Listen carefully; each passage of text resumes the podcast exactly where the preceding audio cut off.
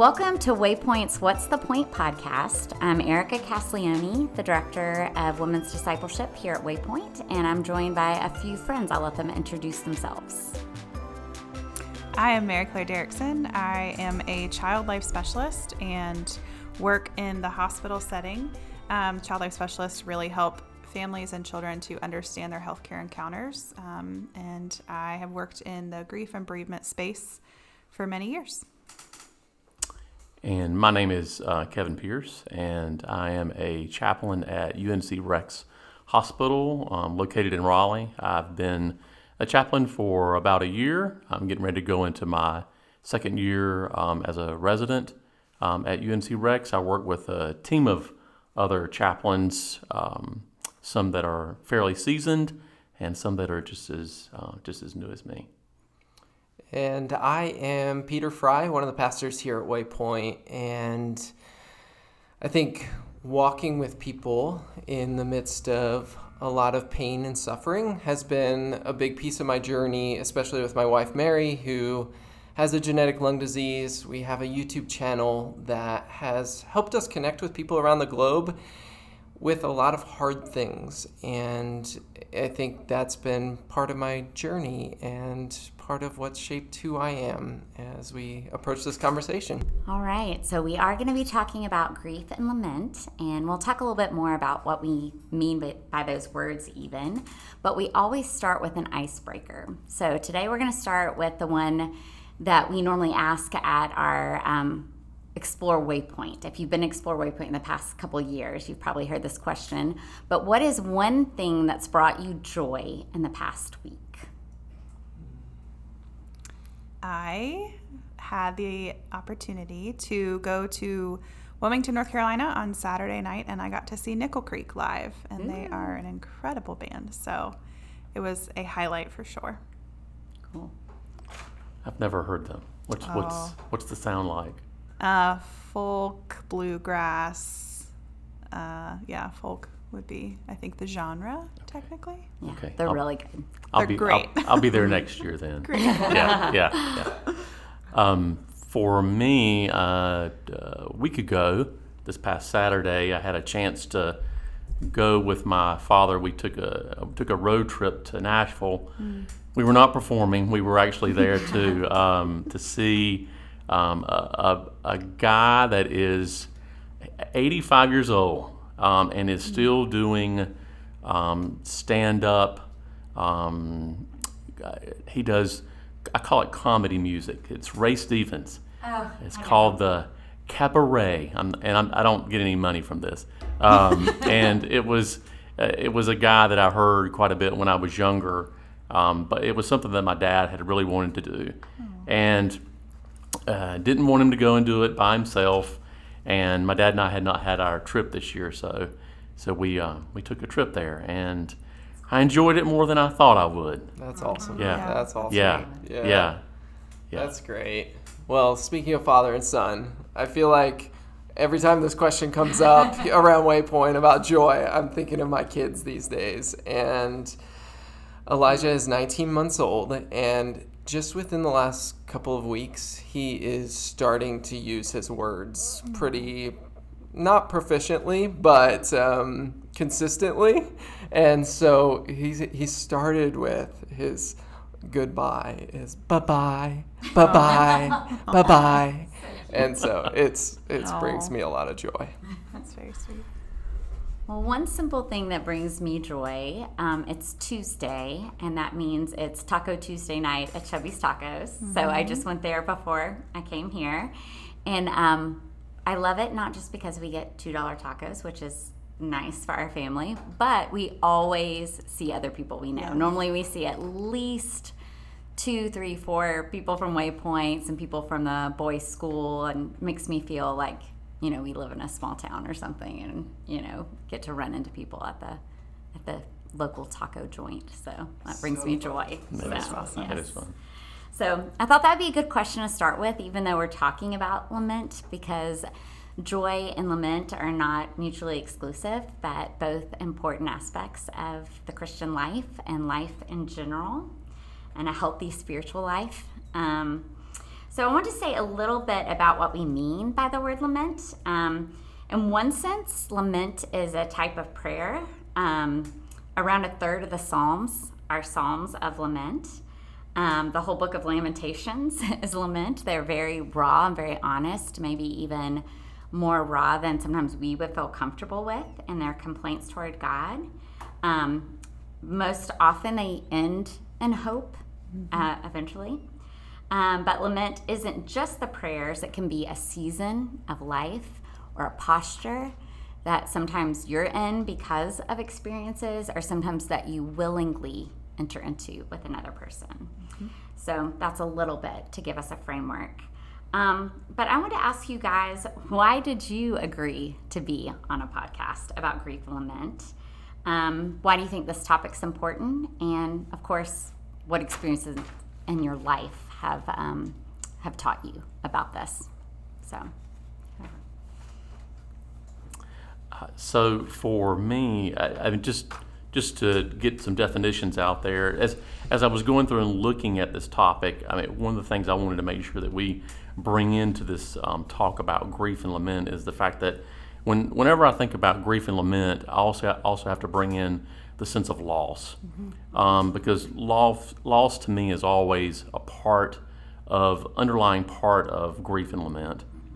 We lose material possessions house car, we lose our job, um, we lose our understanding of God, um, we lose our way and we sin, uh, we lose control of our bodies as we age, um, and then you know we lose a friend or a relative to death. And so, um, so for me, it's really important to have loss as a part of the the conversation. And um, for me, another important thing in looking at this is that you know, lament is not always something that is tied um, directly to something that I or someone has done egregiously. Mm-hmm. You know, it's sometimes connected to something that has been, been done to me mm-hmm. or something that someone else has done. And then I'm just a part of that person's circle. Mm-hmm. Um, just, but just regardless of whether or not that is an aspect of it, um, it to me, I always look at it as a, um, uh, a, a spiritual growth aspect um, that's there. And as I had said earlier on, um, I think my my work as a hospital chaplain, and then I also do volunteer work with um, Transitions Life Care, um, seeing a patient um, out at um, Crowsdale. I've been seeing him. Goodness, it's probably been uh, almost two years now. Um, you know, again through seeing him, through seeing people in the hospital as a chaplain, you know, I'm with people in pain. Um, some who suffer, um, others that are in the process of dying and die mm-hmm. right in front of me. Mm-hmm. Um, talking with patients, uh, with their families, um, with their friends. I've, I've seen some who grieve and lament well, mm-hmm. Um, those who struggle, and those who don't deal with it well. Mm-hmm. Um, I've also dealt with pain and suffering and near death in my own life, and know family members who have also um, face this. Um, and we and we deal with it just like people within the hospital. And so um, that really spurred my interest in in coming and sharing about my own experiences with grief and lament. Yeah, I um, appreciate everything. Thank you for sharing. I learned many years ago in my work life um, watching families and patients endure through true suffering, physical suffering, um, that there was uh, grief was everywhere. It was just everywhere that you turned, it, it was palpable um, all around us. And it's also something that when you when you aren't um, actively experiencing grief or lament, you're not in a season of struggling it can be very hard to know how to engage with people who are. Um, and so I kind of took a liking to wanting to figure out what does it look like to really walk with people in this season. Um, so I kind of nerded out on it and like went back to school and got more certifications and things like that because I found that there was value in really learning, um, yes, academically, but um, to be able to apply that learning um, to my work. And no matter what age you are, no matter what, no matter where you live, no matter um, what you go through in life, you will face loss and different types of loss, but you will face loss. And, and God even tells us in Scripture that we will suffer and that we will struggle. And so I think that this is a really valuable topic. I think that this is needed, and it's not just something that is would be nice to think about, but it's something that we will all face at some point. Um, and so, resourcing ourselves um, to just have more of an awareness, and then. Um, yeah, like Kevin said, uh, witnessing death really um, brings you to your knees in a lot of ways and in a really beautiful way, but also a very, very hard way. Um, and watching others kind of go through that process, uh, families who don't want their loved ones to go, to leave us, to, to die. Um, and then how do they pick up the pieces afterwards? Um, so, all of those reasons and all of those things that I've been fortunate and honored to be a part of in, in my career are reasons of why I think that this is a really important conversation. Um, and then when you face your own situation where you are faced with loss, it can hit you in the face. and um, it can feel surprising of, you know, all these things that I learned in, in a class setting or that I studied or that I read about, and then I was facing it head on, um, and it it's very humbling. So I think that um, I've really grown in my understanding of these topics, grief and lament, but I'm nowhere near, you know, my true and complete understanding of these things. That's very good. I, I mean, I think just to, I mean, to add on to some of the some of what you were saying, Mary Claire. I think f- for me, just uh, I look at it this is, you know, it's important. Um, it's like how we grieve and lament um, reflects our character, mm-hmm. um, our growth, and our witness. Um, and it also reflects God's goodness, work, and hope. Um, if you know if something is painful or tragic um, that happens to a friend of mine, and I'm sad or mad, then it may be a sign that I'm trying to control things. Mm-hmm. Mm-hmm. If I'm just if I don't break out of that cycle mm-hmm. of being sad or mad about it, it just it's a reflection of my character, trying to control things. Um, mm-hmm. and you know, I, I think you know, let's say that instead of staying mad or sad, I just I bury it and refuse to take it to God in prayer and to wrestle with it mm. then I'm denying God the chance to teach me through it. Mm. And, um, you know, often as adults, adult Christians, you know, sometimes we can demonstrate to our kids and to non Christians that we live our lives having to suffer from an abusive God mm. or a God that is powerless. And I know that's not the way that we want to come across. But sometimes it's just, it's not, we don't think that that's the way it can come across at times. Mm. Um, and so that's why I think it is really important that um, that we that we look at this topic and talk about it. Yeah. Mm. Yeah, that's good. One of my pastoral mentors is Eugene Peterson, mm. and he says suffering is not the worst thing, death is not the worst thing, failure to deal with those things is the worst thing. Mm. And that's why I think this conversation is so important because our culture has really tried to ignore mm-hmm. issues of grief, loss, suffering, and death. And yet, it is part of our existence in this broken world. And I remember being a senior in high school. I was uh, it, like it's vivid in my mind sitting in the physics classroom and um, they had made an announcement at the school that three of our classmates had uh, died in a house fire mm-hmm. uh, mm-hmm. that night before. And um, these weren't close friends, but they were in my grade. I had classes with them. And my physics teacher is was um, I was at a public school, but he was a believer. He knew I was a believer, and I kind of had somewhat of a chaplain role at my high school. Yeah. Um, by default, being uh, somewhat of an outspoken Christian who was planning to go into ministry, and um, MVP, Mr. Von Filt, uh, stood at the front of the class and he said, I believe that there's more to this world than the pain and hurt that we feel. Hmm. I can't talk to you a lot about that, but Peter would love to. Oh. Wow.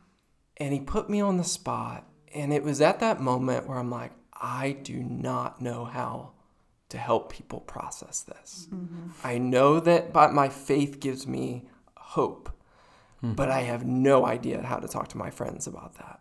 Mm-hmm. And I think that propelled me as I headed into pastoral ministry. That still stands out as a moment in my life that propelled me.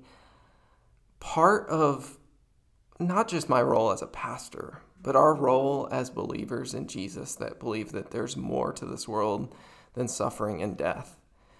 Um, part of our role is to help people process that. Mm-hmm. Mm-hmm. And so um, that's why I'm excited to have this conversation. I think, um, I hope that by ta- us talking about it, it can spark some more conversations and really help us be people who help other people process grief and loss. Oh, thank you guys for sharing. As you were talking, Peter, it reminded me of the verse that um, we're to be ready to share the hope we have. And I think often we use that for evangelism, which is true. But I think also be ready to walk others through lament and grief with the hope that we have. So, um, one of the reasons I want to have this podcast and host it is that learning how to lament has been really important in my own life. I've shared before in blog posts and prayers that I've struggled at different seasons with depression and anxiety. And I remember the first time I had a really big bout of depression was my first year out of college. I was overseas, I was ministering to others, and I didn't know what to do. And um, I was really thankful for the Psalms. It was the first time I really had dug in and saw how many um, were about suffering, and it gave me language. You know, um, I'm, I drenched my bed with tears. Why won't you answer me? How long? The questions. Um, it made me also, when I was able to get home, very thankful for uh, Christian counselors, therapists, for those who are in the field of, of helping others through this. But, um, and I appreciate so much you guys that you would go into a field where you're willingly around grief and suffering. But also that all believers, whether that's your job or not, like you were saying, Mary Claire, um, you're going to experience loss, you're going to experience pain. I mean, I've been in ministry in some form or another for, you know, about 24, 25 years. And one thing I've become convinced of is just life in a broken world is hard. You know, thankfully that there's joy and the light shines in the darkness and there's always things to celebrate. But yes, and if you haven't yet, unfortunately, you will just because that's part of the brokenness and why we long for Jesus to return and make all things right. So that's why I'm really excited about this conversation. So, excuse me, just relate, related to that. I mean, just just you know, talking about your personal experience. Um, so, I mean, I've had my, my work experience, but um, it's and I had alluded to it earlier. Um, I've had just the the personal experience of um, having a death in the family, and so so it's important to me to have this conversation because you know lament. I've uh, come to see just it hasn't always had a clear end. Um, you- for example, you know, my sister was um, tragically murdered um, in December 2014, and to this day, I still lament. Um, in the first year, I, I went through most of the seven stages of grief Mm. that you know Kubler Ross talks about, mm. and you know, and again, not in any particular order hmm. because it's almost Right. never in any particular It's order. linear. You go back and revisit, um, and from time to time, um, I'll see something that reminds me of her, mm-hmm. or wish she was around to talk to my daughters mm-hmm. as as they grow, mm-hmm. Or wish that she was here to help care for our aging dad, um, or wanting to see her working at the same hospital as I. It was one of her dreams um, to to move out of the hair care industry and move into nursing. She had entered into nursing school. Um, and, and that's when my sadness, my doubts, and my loneliness sets in, and, and I feel that, that, that pressure in my chest. Um, thankfully, God never closed out our lamenting session. and He doesn't chastise me with, well, you should have learned that by now. It's, a, it's, a, it's an open door. Yeah. And I, I want others to know that too. Yeah. Yeah. Um, yeah. Sure. And I'm sorry for your loss. And Yeah. I think so often we think to say that when something's just happened, but like you said, it's ongoing. Mm-hmm. And there's a word we don't use that much in the church anymore that used to be more common, and it's long suffering. You know, mm. the idea that I think we are aware of people's pain when an event happens, but that, like you said, it's you, you always grieve things when you lose mm-hmm. someone. And yeah, a couple of years ago when Danny's dad died tragically, I was faced for the first time of walking my kids through, you know, grief and lament and and like you said, there's you can be fine and then there's like little triggers or reminders that come up. So yeah, Yep. definitely. So what are some verses or passages of scripture or truths that have helped you in lament? It's interesting. You kind of already mentioned this, Erika, but um, I think that those initial uh, sensations, feelings, emotions that come when we're faced with loss are so intense and they're a deep embodiment of the shock, the anger, the sadness, um, the true embodied mourning that I think grief is M O U R N. Um, and I find a lot of comfort in the Psalms where um, David is often crying out, How long, O Lord? Um, I think that I often will utilize those passages or send them to friends if they're going through loss because it reminds us that, like you're saying, Kevin, we, we should cry out to God. We can cry out to God, and He doesn't close that door on us. Um, and so those have been very helpful, I think, especially when those feelings come up and it's very physical, right? And, and we don't know what to do with it. And so I've I found a lot of comfort um, in those in those passages of true lament. Yeah. Um, over the past few years, I've been taking a few um, seminary classes, and one was called uh, Ministering to People in Pain. And we talked about um, the format of Psalms, of the Lament Psalms, and it was really helpful. Wow. Um, if you have a chance when we do the spiritual formation class again, we did this as a practice in the last one of writing your own. But they almost always start with a complaint, and normally in the form of a question. Right. You know, why are you so far off? How long must I wrestle with my thoughts? Or Jesus on the cross, why have you forsaken me? Is Psalm mm-hmm. 22. Then they ask for something like rescue, salvation, mm-hmm. justice, uh, vindication. And then most, not all, but most end finally with that word of hope, like, Yeah. yet, but I'll trust in you, mm-hmm. you know, but that only comes after Right, this like honest right. emotion. So yeah, that that was what I had thought of mm-hmm. too. And then one of uh, the psalm verses from Psalms that I always love is Psalm thirty four eighteen. It's the Lord is close to the brokenhearted. He mm-hmm. rescues those crushed in spirit. Mm-hmm. So I love that one. Yeah, I want to pull on something that you had said, and and something you also you had you had shared with us the the quote from I'm going to butcher this poor guy's name, Mark Verkop. Okay, we're just going to go with Mark V. Okay, and I'm just I'm going to read the, the the quote that he has here. He says, "Lament is a raw, honest prayer in pain that leads to trust." Mm-hmm. Mm-hmm. I'm going to read that again. Lament is a raw, honest prayer in pain that leads to trust. Mm. And then I would just add on to that the sense of in Christ, uh, trust in Christ.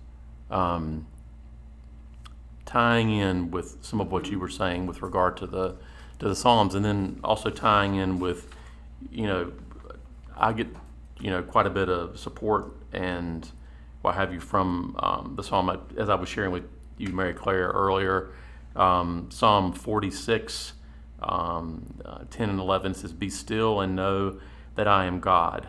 Uh, the Lord of hosts is with us. The God of Jacob is our fortress. Mm-hmm.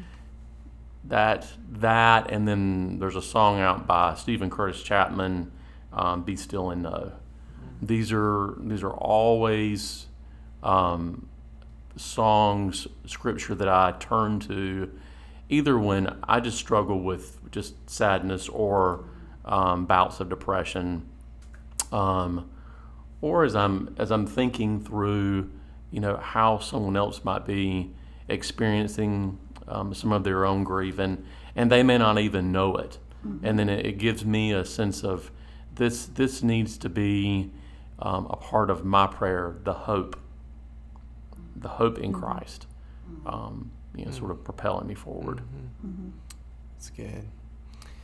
I think that reality of the Psalms that force us to be honest.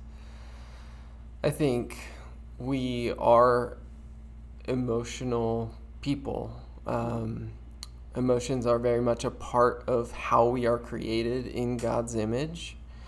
And um, I think sometimes our tendency is to try to suppress that.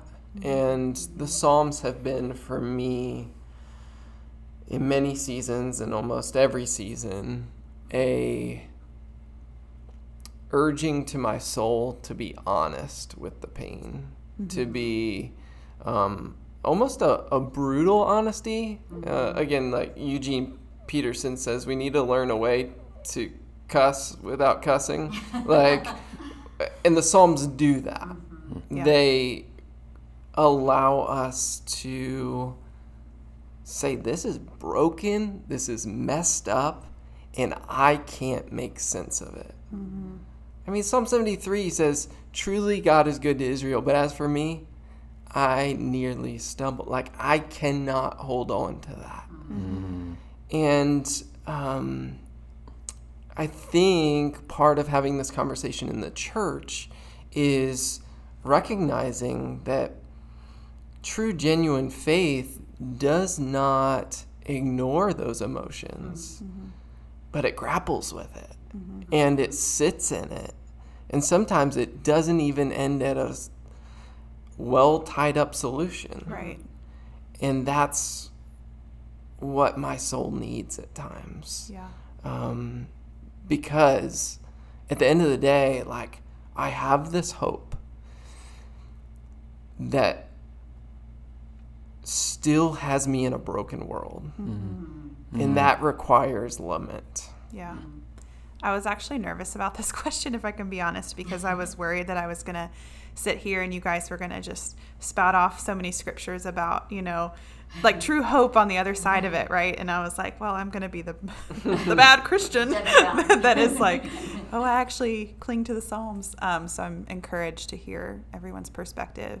I think it would be lost on us though if we didn't if we didn't recognize that scripture also talks a lot about what we gain in our suffering, mm-hmm. um, that it is for our good and for his glory. Mm-hmm. Um, those are very hard verses to read mm-hmm. sometimes, and especially in a season of lament, it's very hard to read those and say, oh, this is for my good, right? Mm-hmm. Um, but I do think that that is, that is the hope that we can cling to. And so mm. it's all throughout scripture, but especially like I think of so many passages in the New Testament, um, or Peter and Paul write about our suffering and and really what it will produce in us and the character that it will bring if we can rely on Christ in these times of true lament and mourning.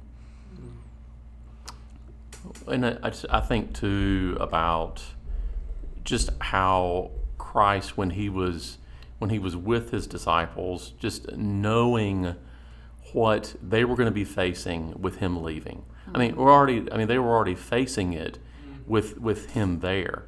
He right. faced it. Mm-hmm. But I just, it's to me, it's just so beautiful in John 15, 26 to 27. It says the the Holy Spirit, whom the Father will send in my name, He will teach you all things and bring to your remembrance all that I have said to you. Peace I leave with you. Mm-hmm. My peace I give to you. Not as the world gives, do I give to you. Let not your hearts be troubled, neither let them be afraid. And that to me is, is this sense of God in Jesus recognizing the, the painful, broken world that we were going to be living in, and just his sense of, I'm not leaving you alone. You're not alone. And uh, guys, this is not just for you, this is for you as you go out and you minister. Because mm-hmm. the Sermon on the Mount is still coming to their mind. Stuff like, Blessed are those who mourn, for they will be comforted. Mm-hmm. As you go out, as you need to be there, not just moving past opportunities, but these are, you know, God is teaching you through mm-hmm. the, the, the understandable and the non understandable stuff because yeah. uh, there's a lot that we don't understand. I love that. And I love that you bring up kind of the role of the Holy Spirit in us mm-hmm. in suffering and helping others in their suffering too. Mm-hmm. And that we have, uh, that's what I was thinking of right before you said that, is that mm-hmm. we have a picture of Jesus mm-hmm. lamenting and grieving and suffering and honestly pouring out his heart to God if there's mm-hmm. another way. And then we also have Jesus triumphing over death and pain and all these things too, like both, you know, keeping those in mind. So, why do you think it's hard for people to practice lament? And why do you think it's um, hard sometimes in the church? Like, why don't we see this much in the church? Assuming that we don't, I feel like, yeah. It's a good question. I think it, it, it, brings up a lot. It's kind of a loaded question. Um, I think uh, just if you take kind of out of the context of church and you just think about us as people, us as mm-hmm. human beings, um, like Peter said, we are we don't engage in these places and spaces. We don't choose to enter into suffering often. Um, we we want to stay in the happy, the good, the joy. Um, it, it, feels better, right? But mm-hmm. as we know, um, grief does not discriminate. And so it will find us um, in many ways, at many times. And what's interesting is when you study grief, um, you know, the, the very famous grief cycle that um, mm-hmm. we talk about from the psychologist that Kevin mentioned earlier, Elisabeth Kubler Ross, she developed that. Uh, the study and the understanding of the grief cycle in 1969. It's very mm-hmm. recent. And so mm-hmm. we think about how, I mean, praise God, the scriptures were written so long ago and, and give us kind of a picture into this world of suffering and lament and how, how to do it well. But even, um, I just, I'm struck by kind of how there isn't a lot of study out there. There isn't a lot of understanding because it's, it's almost impossible to understand truly um, what true suffering and mourning and lament brings in us and through us and with us. And so um, I think that there is uh, a sense of feeling uncomfortable um, with these topics, which is understandable. I also think that there's a lot of times where people are wondering, what do I do? Because we are fixers, we are people that want to make the situation better for our friends and our family. And so we're looking for a checklist. Um, and oftentimes, um, at least for from what my experience was being raised in the church, and um, I kind of tended towards wanting to perform a certain way in order to earn favor mm. with God, and so.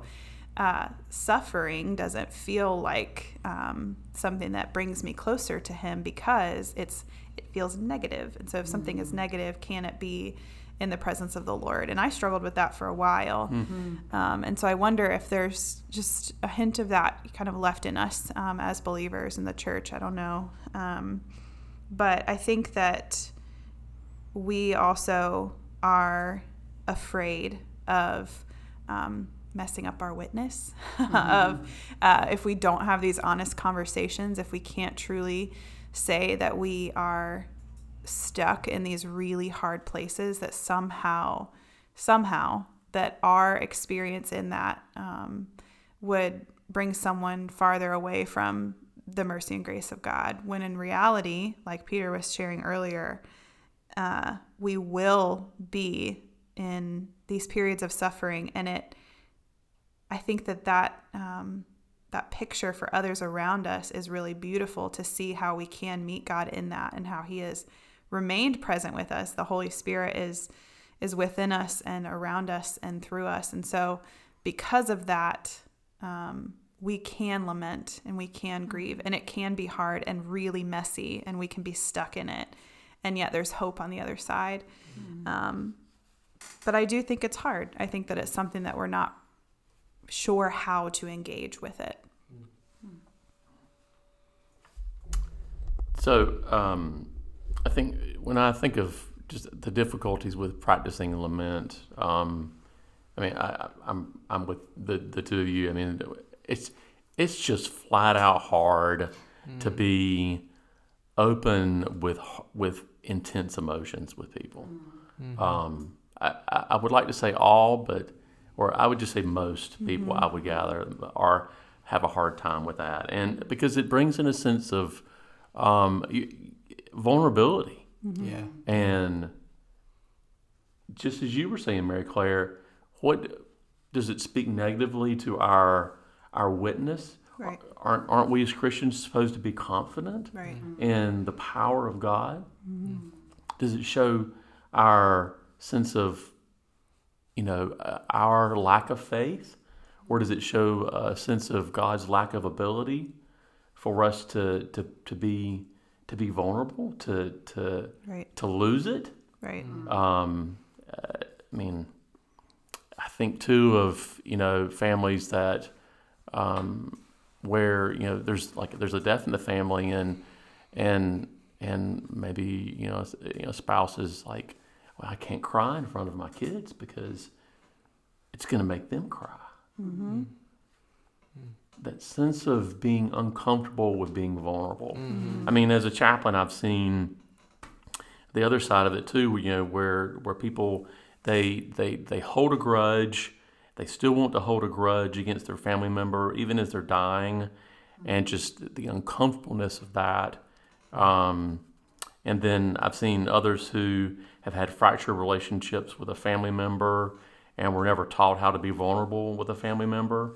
Mm-hmm. Um, but but yet there's it's just it, has been really um, eye opening and and sad to see people who they they get to the end of their life um, and they have you know, continued to put off put off things. And I know I'm speaking just about the, the, the whole aspect of dying and stuff here, which is not what every you know mm-hmm. lament and stuff is about, but it is a large part of what I have seen within the hospital. And mm-hmm. um, and and then to see the people who they they have come into this not perfect. They they they're they're they're they're crying. They're losing it. Um, they're holding on to the hand of their their husband as as he's as he's dying. But there's something. There was something in this um, elderly lady's voice. One particular one that I remember that said, I, I, "I'm really sad that that God is taking him now." But I'm, I'm comforted with the fact that he has put his hope in him. Mm-hmm. But still wanting to be right there right. Mm-hmm. by his side, sort of that, that tension yep. of, of of the, the, the here and now and the the I, I don't know exactly how it's going to happen mm-hmm. and what's it, what does he feel right what just a lot of that that being on some of the uncomfortableness with the laments mm-hmm. it's an interesting cultural and sociological observation as you look at the way the evangelical church has in some ways Santa, there is water dripping from the ceiling. oh we might want to look into that. Uh, so it's an interesting observation that the evangelical church has largely sanitized the church of death and suffering. Yeah. We've tried to, well, one, there used to be a graveyard mm-hmm. that you walk through to get to church every Sunday. Mm-hmm and it used to be something that you came face to face with and and I I think that there is validity to a lot of um, modes and methods of end of life. But the movement toward memorial services rather than, I say, having a, a traditional funeral service or a casket and having a body present, and some of these things are symptoms of our culture's dismissal of we don't even want to talk about it. Yeah. We don't want to look at it. We don't want to think about it. And I think uh, by and large, that's done a disservice to the church because, almost like Mary Claire said when we were talking about Bible passages, like, I don't want to be the Debbie Downer when it comes to, like, I'm, I'm resonating with the ones that are messy Yeah. and full of grief. Um, and so, in some ways, I think it's it beckons us as a church to wrestle with how do we make the church a safe, not only a safe place to lament, but a place that welcomes lament. And I think that that is um, part of part of who we are. Maybe even in- in the songs that we sing, in the way we structure our worship services, even in the the words that we use. I'll never forget being in a worship service the week that my grandmother was dying, and the worship leader said, "Where at whatever you're you're bringing into the room today, I want you to leave it at the door." And I said, "I cannot do that." And part of uh, like going back to the Psalms is the Psalms teach us, and I think all of Scripture teaches us that we don't leave our suffering and our grief and our lament at the door when we come to worship. They're actually the heart of it. We don't have a high priest who's unable to sympathize with our weakness, but he was tempted and tried in every way. And so then let us approach the throne of grace to find mm. help in our time of need. And so the very fact that the suffering is at the very center of the gospel mm-hmm. reminds us that I think in some ways it still needs to be the very center of the life of the church. Yeah. Yeah, thank you for everything you guys are sharing. It definitely resonates. And as you were saying, Peter, like I, having room for that in our service, I, you know, even as we were talking about the Psalms, if a third of the Psalms are about lament, does our worship set, our songbook reflect that? Because I know, yeah, when you're really struggling with something, and there's only happy music mm-hmm. that can that can hurt worse. There has to be spaces for mm-hmm. both. Another thing that came to mind as you guys were sharing too, it's also, I think, a c- community issue. Um, Like you were saying, Kevin, like people don't want to be vulnerable. Well, I think about the people that I'm the most comfortable being vulnerable with. It kind of goes out in circles, like, you know, like Danny, then maybe a few of my best friends and the kids, maybe a few more. But who are we letting into, or so, how are we getting to know each other in other times so that when sorrow comes, Right. loss comes, you have a safe place to, to be vulnerable as well. Yeah, so um, I look forward as we continue this conversation too in the church. How can we grow in this? Um, what are some other practical advice that you might have? Some resources or things for people who are personally experiencing grief, but also as we choose to walk alongside other people, because that can be something that we're the most uncomfortable with. You know, we don't know what to say or do. What are some what's some advice that you might give? Well, I'm going to springboard off of what you, you were saying with regard to um, the church being a part. Uh, and I mean, and I thought about, I thought I had something, uh, I had a, a notion earlier to, to mention it, but I thought I'll, I'll wait and I'll put, say it now.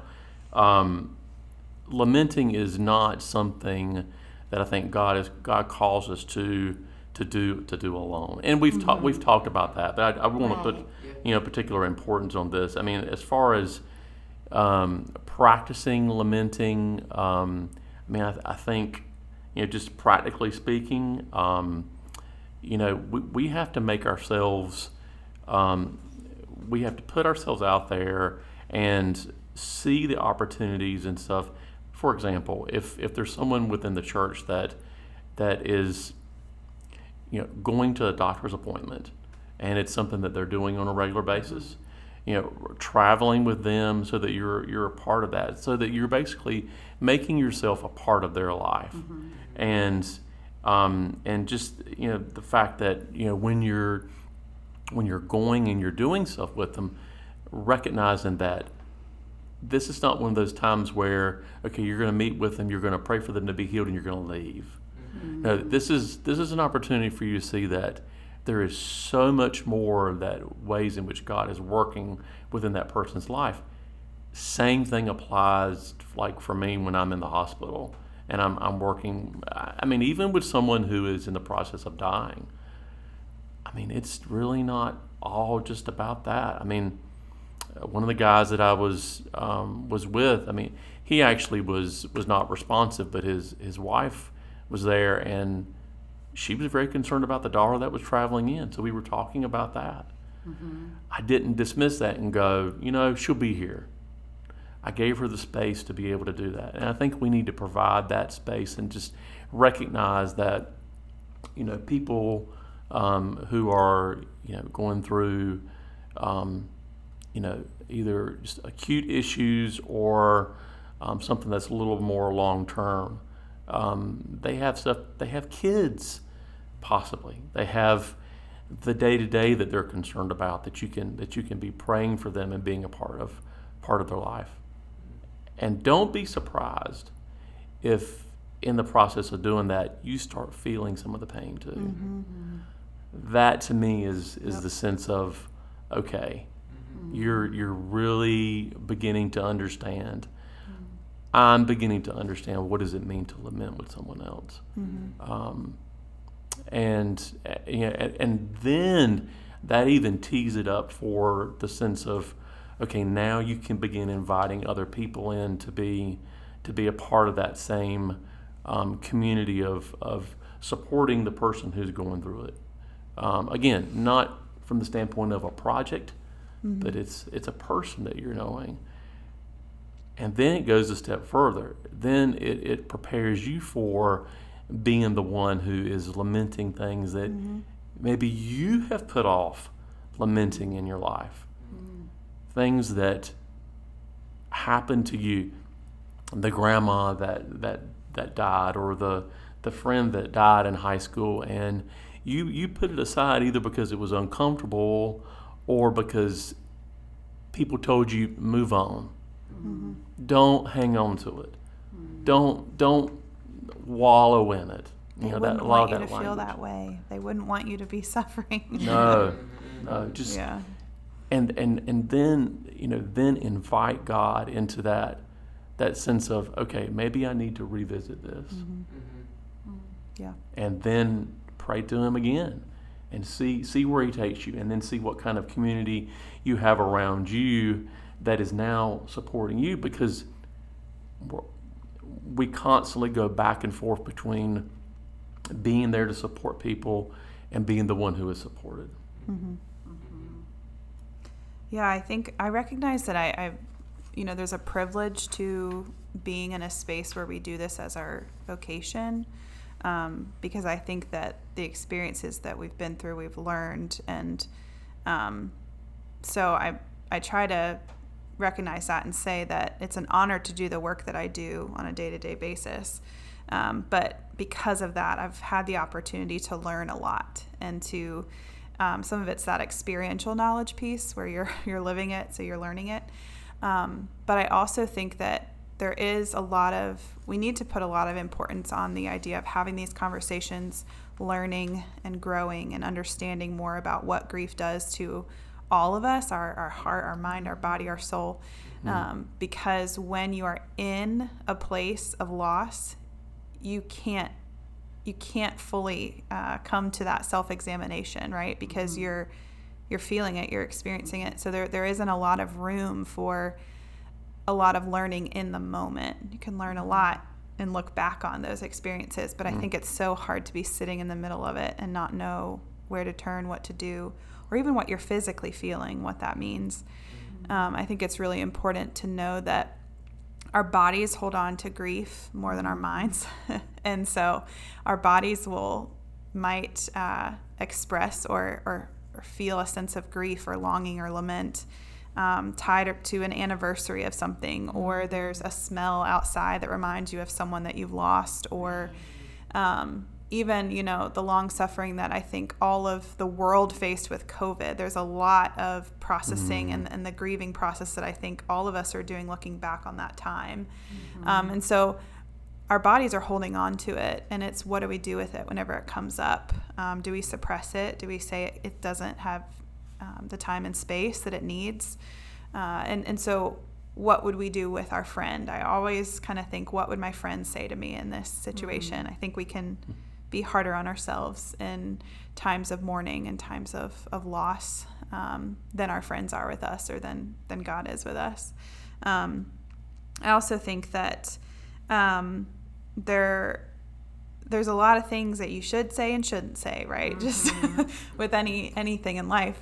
Uh, but there is a helpful book. It's a very easy read, um, very practical book written by Nancy Guthrie. But it's what grieving people wish you knew about what really helps and what really hurts. It's a very uh-huh. long title, but and it's truly just kind of these ideas of what could I say, what should I say, whenever I'm walking alongside someone else. Mm. Um, I also think that if we are kind of entering into this community with one another and living life together, our life is going to be full of suffering. And so, um, because of that, sometimes it's really easy to have an assumption of what someone else's grief experience will look like. Mm-hmm. And so, I would say one of the the best things to do is to not enter into any conversation or situation with an expectation of their grief or an assumption of what it will look like for them.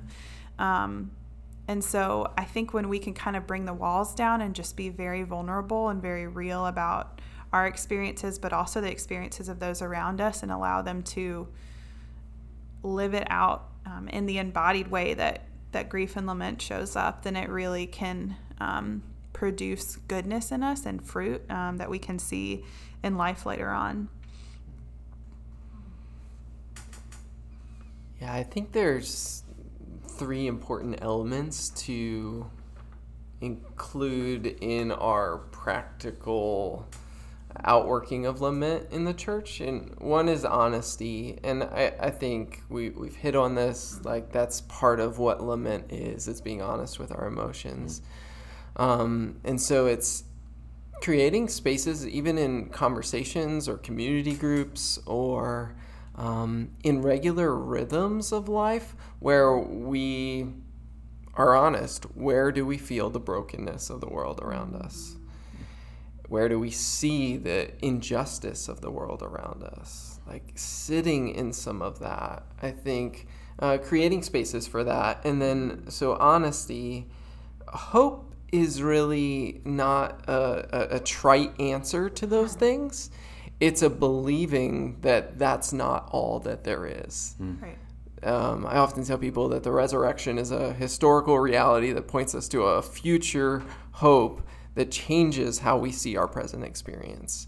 And that doesn't mean we have a smile or that um, right. joy looks like laughter. Mm-hmm. Um, but in the midst of those things, we can hold on to hope in saying, there is more to what I see and feel and experience right now. Mm-hmm. And then, um, and this is where I think, as we think about what does this look like, it's mystery. I yeah. think part of lament is acknowledging that we don't have it all figured out. Yes. Mm. And as we try to lament with one another, Mary Claire, you hit on this so eloquently. Like, we're not going to have a perfect category for how Kevin is going to handle the loss that he's experiencing, even in the workplace. Right. And so there's a mystery there. And I think, just as the body of Christ, we need to live into that reality there's mystery when it comes to the world is broken. That's not all that there is, and we don't have all the answers. Yeah. I think um, it also would be lost on us if we didn't just acknowledge that there's mystery and there's so much complexity. I mean, there's so many types of grievers, there's types of grief. There's, you know, there's this ambiguous grief cycle that we talk about, but it's not linear, right? So I think that there's so many things to point out about the complexity of this and how God uh, he designed it that way. We don't have the answers for why, um, not on this side of heaven, but uh, that was intentional in his design. Um, and I also think that um, if you're in a place of grieving or lament, um, you need to be reminded that it is not sinful. I think it yes. feels Yes. wrong at times and it feels so far from the Lord or this isn't his character, um, but it is not sinful. Um, what it is, you know, grief is so many other things. It's ever present. It, it stays with us, but it's also ever changing. Um, it molds us. It shapes us. It it repositions us. Right. Um, it's exposing. It's all of these things that maybe are really hard to to think about and to experience, but it is not sinful. Right. Mm. It also gives us compassion for others. I think mm-hmm. if I mm. hadn't suffered myself, Yeah.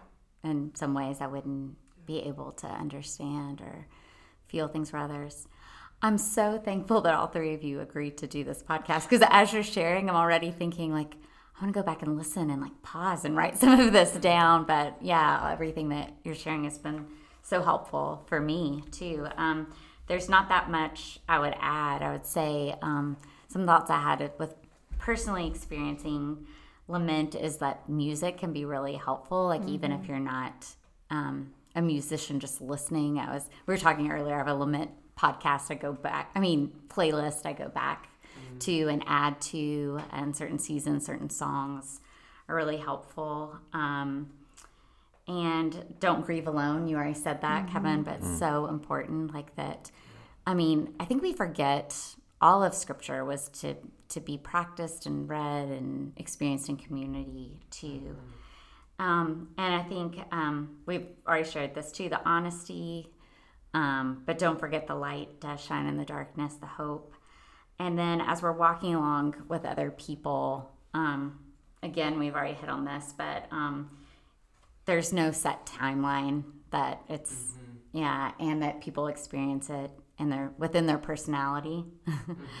And um, like you were saying about what to say like you know avoiding the platitudes or Yeah. you know the simple answers our tendency to want to tie it up with a bow or you know um, but sometimes and sometimes that means admitting. I've even said before like i'm a little scared of saying the wrong thing or like please mm-hmm. forgive me if i you know you know because sometimes don't let your fear of saying the wrong thing keep you um, away. Sometimes just being present is all Yeah. anyone If you want a practical question that you can ask instead of how are you? Mm-hmm. Or what can I do for you, it's how mm. does your grief feel today? Or how is your grief showing up today? Um, and that's in that book that Nancy Guthrie wrote, but I can't take credit for it. But it is, I think that you're right about there's so many things that um, that we could say that we want to say we're not sure how to say, and, and that's okay. I think being honest about that is is really beautiful, um, and and you know reminding people that we're learning with them, we're growing with them, we're walking with them um, intentionally. I also think that uh, there's a lot of study behind the importance of uh, the idea of tradition or rituals or liturgy. Um, liturgy is more of a Christian term, but uh, tied to experiencing loss. Um, and so I would encourage that if there is uh, an individual or, or someone in your life that is facing loss or that has faced loss, um, helping them to kind of think around, you know, is there something that we want to do um, to honor this individual, to honor this situation, this circumstance? Um, you know, is there a certain food that your grandma loved that we can make together um, on the anniversary of her death, or things like that? I think that um, really draw us back into those places, and it can feel scary to go back, but there's so much beauty that we can find in the the memory or in even just the acknowledgement that that loss occurred um, and that it reshaped us um, in a lot of ways. Yeah, and I think as we think about walking with people in seasons of lament, I think it's important to acknowledge one of the most powerful ministries that we have is just the ministry of presence Yeah. and silence. Yeah. And sometimes it, you know, Job's friends, their best moment is when they sat in silence with him. Yeah. And um, I think that that is probably a practice that I need to develop more and close my mouth and just sit. Yeah. All right. Well, as we wrap up, um, our hope for this podcast is that this would be the beginning of a conversation. And please, you can seek out any of us here to talk more. Um, also, if you are going through something, please let let others know. Uh, the prayer team would love to pray for you. The the pastors, other leaders would love to walk alongside you. Um, and now, I just wanted to ask those of you who are with me if there's anything else you'd like to add as we wrap up. I think just a quick caveat. Um, this conversation is beautiful and wonderful, but it's a whole different ballgame talking about children and grief. It could be a whole nother podcast. Right. um, and so I want to also validate that if you are watching your children grieve, um, it is very complex and confusing, and a lot of times we don't know what to do. Um, please find me because I have lots of resources and lots of things to kind of help navigate um, these young minds and these developing bodies of how they are going to experience grief and loss because it looks different. And praise God, we we have further understanding and clarity through um, through our experiences, but also what God has taught us in His Word. Um, but our little ones don't have that, and so yeah, And I think we've talked about some heavy topics of grief and loss and lament. And one thing that Mary and I are really passionate about is when it comes to suffering or grief or loss, comparison is not good. oh yeah, It diminishes it we so we are so prone to diminish our own experience of those things. And so you might be listening to this and it's simply the loss of a dream that you th- you Yeah. had mm. and that it seems it seems trivial Yeah. when we're talking about death right, but that is something i think as we talk about lament like what, what i want to encourage all of us is those are spaces to enter into lament yeah, and not diminish or trivialize the real emotions that accompany yeah, some things that we might even ourselves consider trivial. That's that's that's excellent, and I hate to end on this note, but I do think it's it's it's become very important for me, especially within within the chaplaincy. Is um, I, I would like to for us to have more conversations on how to how to walk with people in in hospice care.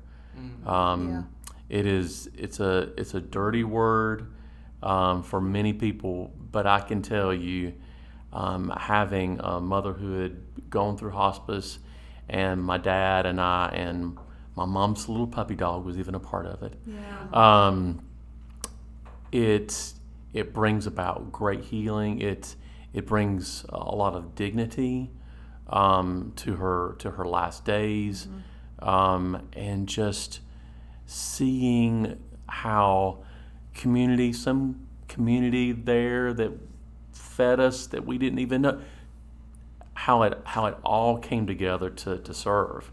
And it just was just very beautiful. So i i personally that's that's my area of wanting to continue the conversation. So thank you all yeah. All right, and to close us, uh, Mary-Claire has brought in a resource that I highly recommend. Uh, Every Moment Holy is a book of liturgies. There's um, a volume one and volume two, and volume two deals directly with grief. And she's going to close us with a prayer. Do not be distant, O Lord, lest I find this burden of loss too heavy and shrink from the necessary experience of my grief. Do not be distant, O Lord, lest I become so mired in yesterday's hurts that I miss entirely the living gifts this day might hold. Let me neither ignore my pain, pretending all is okay when it isn't, nor coddle and magnify my pain so that I dull my capacity to experience all that remains good in this life. For joy that denies sorrow is neither hard won, nor true, nor eternal. It is not real joy at all. And sorrow that refuses to make space for the return of joy and hope in the end becomes nothing more than a temple for the worship of my own woundedness. So hmm. give me strength, O God, to feel this grief deeply, never to hide my heart from it, and give me also hope enough to remain open to surprising encounters with joy, as one on a woodland path might stumble suddenly into dapplings of golden light. Amidst the pain that lades these days, give me courage, O Lord, courage to live them fully, to love and to allow myself to be loved, to remember, grieve, and honor what was, to live with thanksgiving in what is, and to invest in the hope of what will be. Be at work, gilding these long heartbreaks with the advent of new joys, good friendships, true fellowships, unexpected delight. Remind me again and again of your goodness, your presence, your promises. For this is who we are a people of the promise, a people shaped in the image of God, whose very being generates all joy in the universe, yet who also weeps and grieves its brokenness. So we, your children, are also at liberty to lament our losses, even as we simultaneously rejoice in the hope of their coming restoration. Let me learn now, O Lord, to do this as naturally as the inhale and exhale of a single breath, to breathe out sorrow, to breathe in joy, to breathe out lament, to breathe in hope, to breathe out pain, to breathe in comfort to breathe out sorrow, to breathe in joy, and to breathe out joy. In one hand, I grasp the burden of my grief, while with the other, I reach for the hope of grief's redemption. And here, between the tension of the two, between what was and what will be, in the very is of now, let my heart be surprised by, shaped by, warmed by, remade by the same joy that forever wells within and radiates from your heart, O God. Amen. Amen.